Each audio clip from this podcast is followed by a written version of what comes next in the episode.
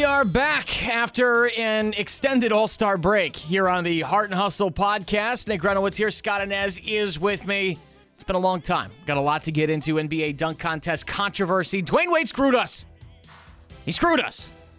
The All Star game was enjoyable. We'll talk that second, third. No, I guess not the second, third. It would be the final third of the NBA season, and it's in front of us.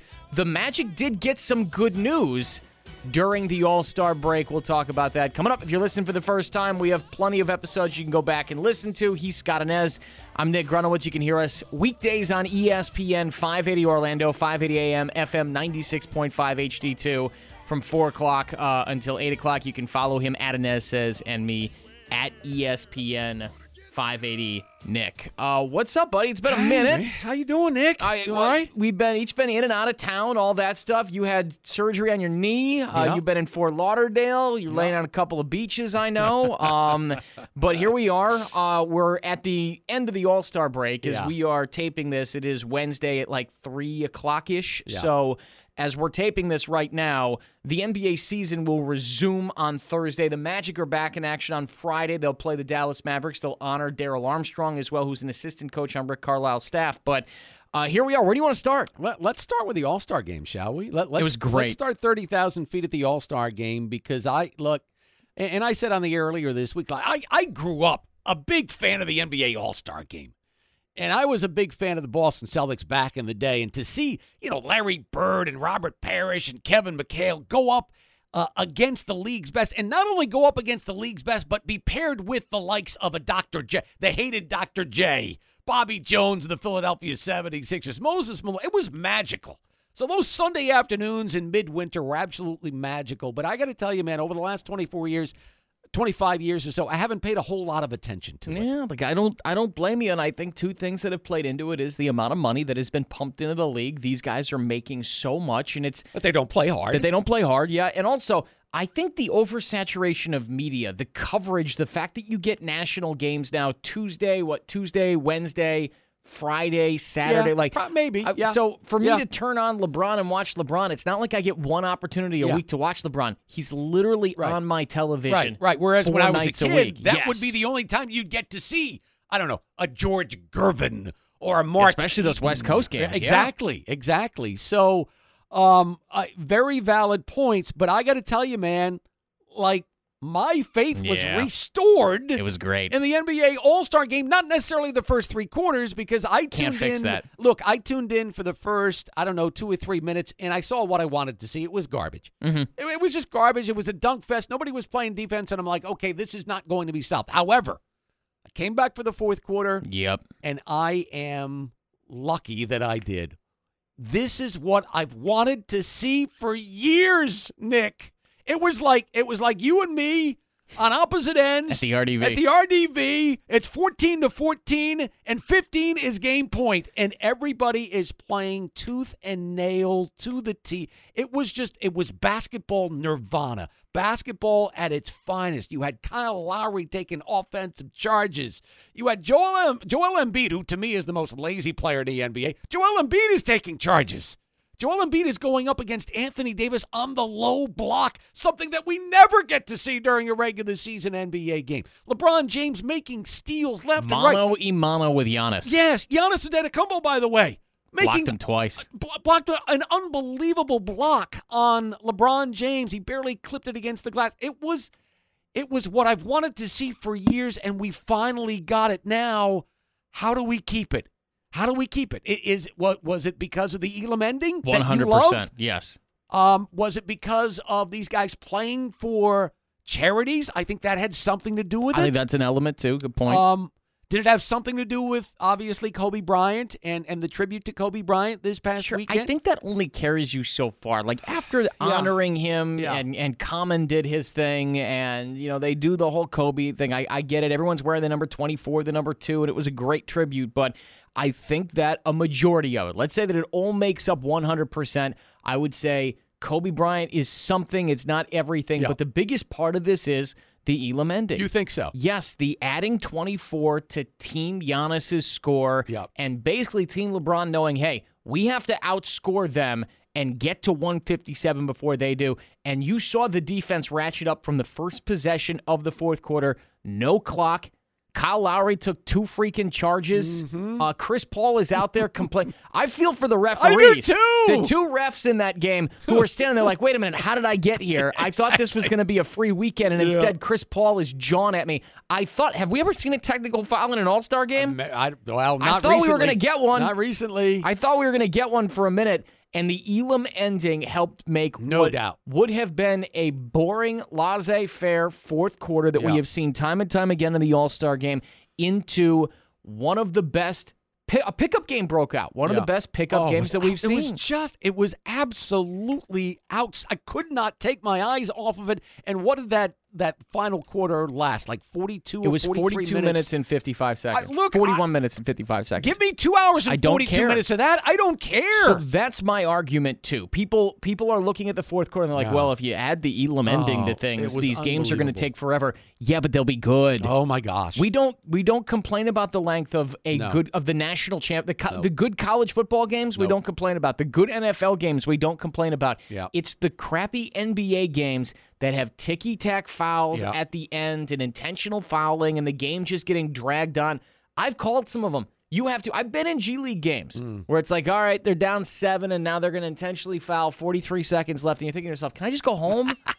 like honestly, like, can I? I just it. So I get it, but if you if you look at the way that game went, I don't care if it was an hour, No, two hours. No. three hours. No. It was great to watch. it to was watch. just awesome. Um, you believe it was mainly due to the new Elam ending, I and do. and quite frankly, I, I'm siding with you the more and more I think about this. Now, you'd like to see this in the regular season. I've got to test it somewhere. Started on and- Friday. Started on Friday in the G League. Start no I started on Friday can, in the I- I- National I, Basketball understand what you're saying. I don't think you can start it on Friday in the NBA, but I'm more than willing to look into this. Look, we've been looking for that trigger for these Yeah. NBA players to play hard in the All Star game. We haven't found it. I mean, we've upped the ante in terms of what they're making during the game. Right. and What so did Stan Van so Gundy on. say to us on uh, on Wednesday's show? It was uh, it was Give a- uh, give a- a million dollars dollars cash, million dollars cash. Winner put the take money out on the floor. Right. Million right. dollars in a day ain't bad. Um, Okay. that would definitely be a trigger. There's no pique- question it would about my that. interest. Yeah. Uh, but I think another trigger was these kids playing for the kids. And I know it sounds corny, but I, I think these guys who were playing for these charities did not want to let these kids down. And I've been to many an NBA All Star game. I can tell you they're very antiseptic environments, very quiet environment, very boring environments, okay? But what we saw out of these kids in these charities in Chicago on Sunday night was these kids making the atmosphere fun and exciting. So uh, you think it had mostly to do with the Elam ending.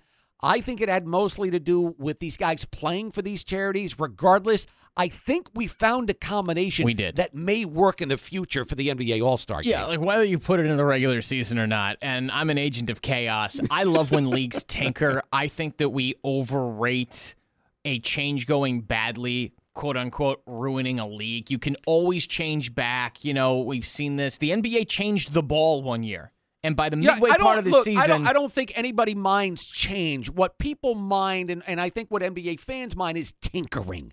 Don't do too I much don't- tinkering. I don't think this is tinkering. I, yeah, but you're wanting to start it tomorrow, Nick.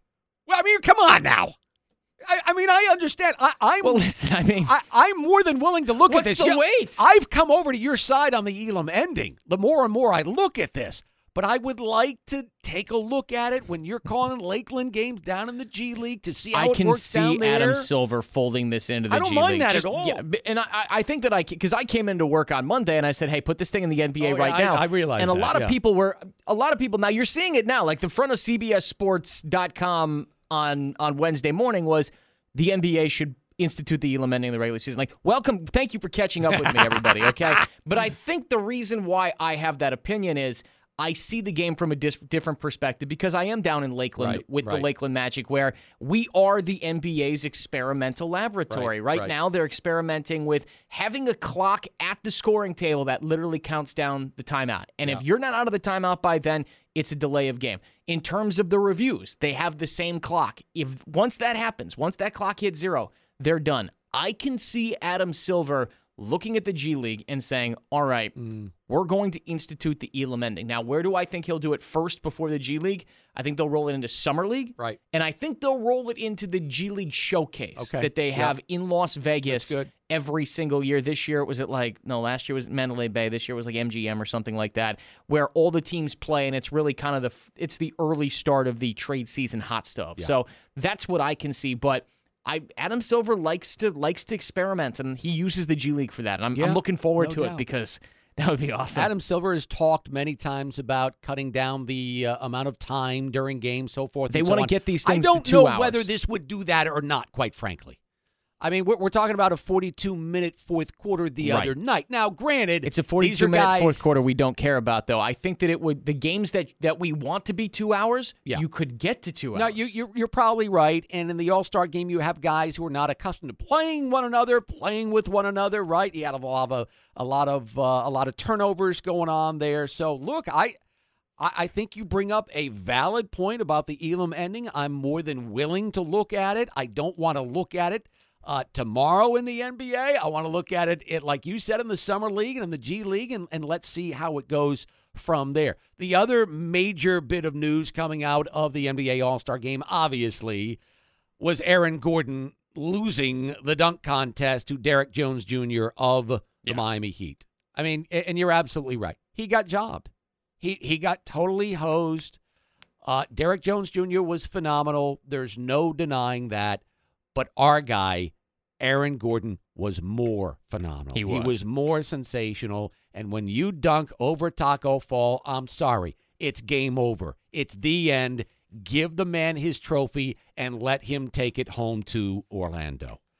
Um, I don't have my notes. I watched the whole thing over again. I, I know you did. and you I took, took notes, notes. on each and every dunk. Look, I Everyone's talking about the Taco Fall dunk. The best dunk he had was the one off the, Off the Mar- side. Markelle Fultz threw it off Yes. the side of the backboard, Yeah, yeah. and yes, he missed the first time, but the second time he finished it, and it was the kind of dunk that made you stand up, Yes. right? Like he did it, and you're like, "Whoa, Whoa. okay." Yeah. and he, And, and he was more not, spectacular. We're not dunk contest guys either. We're just not. Like I, I can't tell you. I, I probably the last dunk contest I watched was Aaron Gordon in 2016. So we're not big dunk contest guys. So when we got on the air earlier this week, it's like, okay, how how do we how do we make an argument out something that we don't really care about?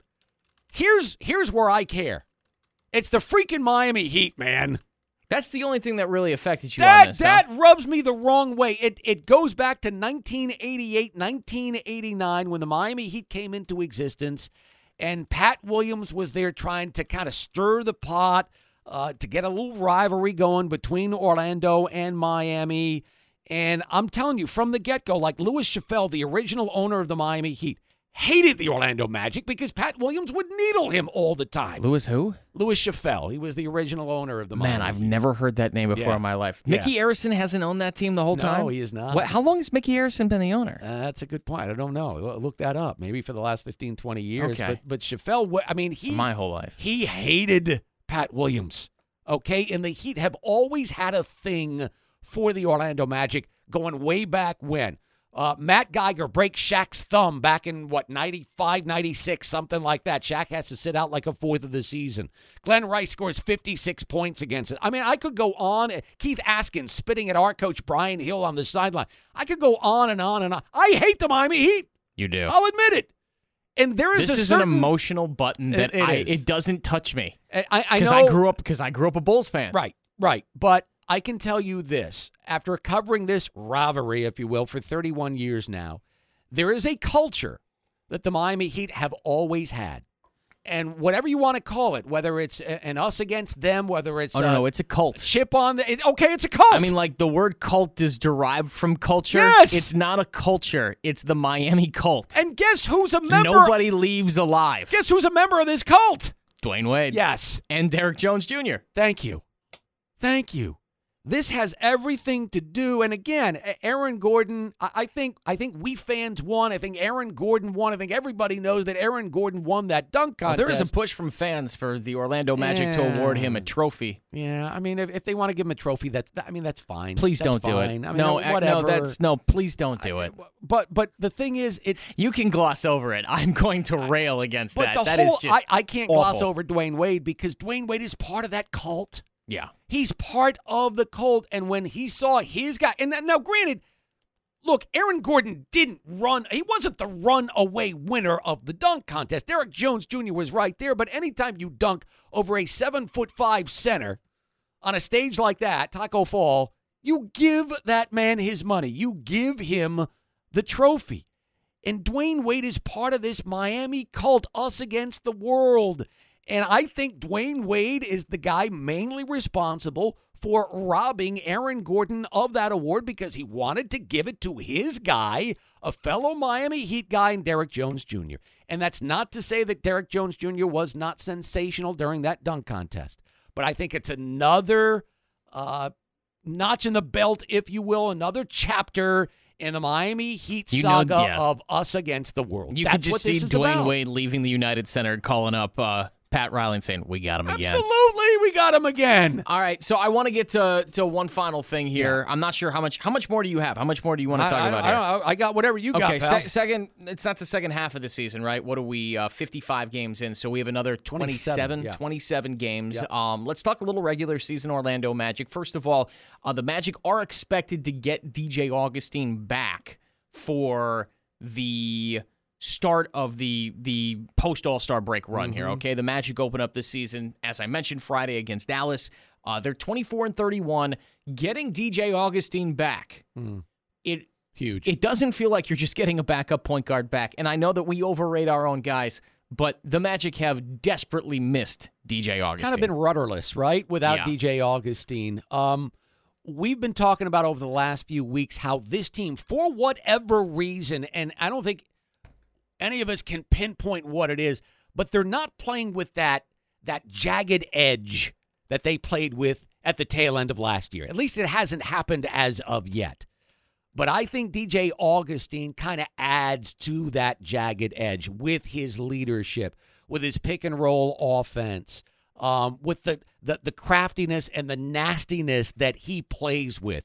So I think you're absolutely right. Don't underestimate what DJ Augustin gives to this team, and hopefully, Nick, hopefully we're going to see him very early, i.e., Friday night against the Dallas Mavericks. Yeah, Magic were five and ten in the fifteen games that DJ Augustin missed. Uh, Going back, uh, he missed the first game he missed was that Lakers game that they won, of course, out at Staples Center, and has not returned, has not played for the Magic since January thirteenth. So uh, yeah, they were five and ten uh, in Oh, that just- run. it- that it's- tough finish to the uh, the pre All Star break. It's it's overall depth too, Yeah. right? When you have a Jonathan Isaac and an Al-Farouq Aminu, yeah, you're missing three of your top eight there, guys. there you go. I mean, you can't deny that. And again, we talk about the edge. This was a team that played with an edge at the tail of last year, and maybe a lot of that had to do with the fact that they were healthy pretty much the entire year. This year, it has not been the case. It is not an excuse that this team has not been healthy all year. It's fact. So maybe that has a little bit to do with it, no doubt. But certainly, DJ Augustin is going to help this basketball team in the near future, and, and hopefully he can stay healthy for the remainder of the season because we're going to need him. Okay, uh, one final thing I do want to get to here because though Aaron Gordon got robbed in the dunk contest, the Magic did get some good news, and it's not just DJ Augustin. Uh, that would be for their playoff positioning. Uh, they are the eight seed right now in the Eastern Conference. They are two games behind the Brooklyn Nets for that seven seed. And by the way, you want to be the seven. You don't want to be the eight because you want to play Toronto or Boston. You don't want to play Milwaukee, which looks like the Death Star right now at the end of, well, no, in the middle of A New Hope. Um, you hope that when you're done with them, they look like the Death Star at the end of A New Hope. Uh, the news coming out of Brooklyn is that Kyrie Irving uh, is going to miss some more time. Uh, according to ESPN's Malika Andrews, uh, Nets coach Kenny Atkinson said that Kyrie Irving continues to struggle with the shoulder injury that caused him to miss 26 games earlier this year. He's going to see another specialist, and Kyrie is going to be unavailable for Brooklyn's first game out of the All Star break. And the feel you get is Kyrie may not be available for the foreseeable future here. I'm not sure how long, but clearly that's a big guy to lose for Brooklyn. Um, Wow, do you see this as a net negative or a I- net well, that- positive? that's what I was just going to say. Is is this a positive or a negative? the look on the your Orlando face is you think it's a positive. I got to tell you, man. Brooklyn. Somewhere in Boston, possibly on the north end, Danny Ainge is eating lunch right now at a good Italian restaurant. Going Mm, this tea tastes good. exactly, exactly. He's snickering as he's eating and drinking today. Look, there's no doubt about it. Kyrie Irving is, is one of the most talented players in the NBA. But with a Kyrie Irving, what are you going to get? You're going to get plenty of drama. And this was a Brooklyn Net team. You know, we talk about the culture, of the Miami Heat. This was a Brooklyn Net team over the last few years that had developed a nice little culture under Kenny Atkinson. Yeah. Right? They had developed a nice little culture, which was come out and play hard every single night. Um, and now you add Kyrie, uh, that that dynamic to that basketball team. I mean, you show me where it's where it's them in the standings, Nick.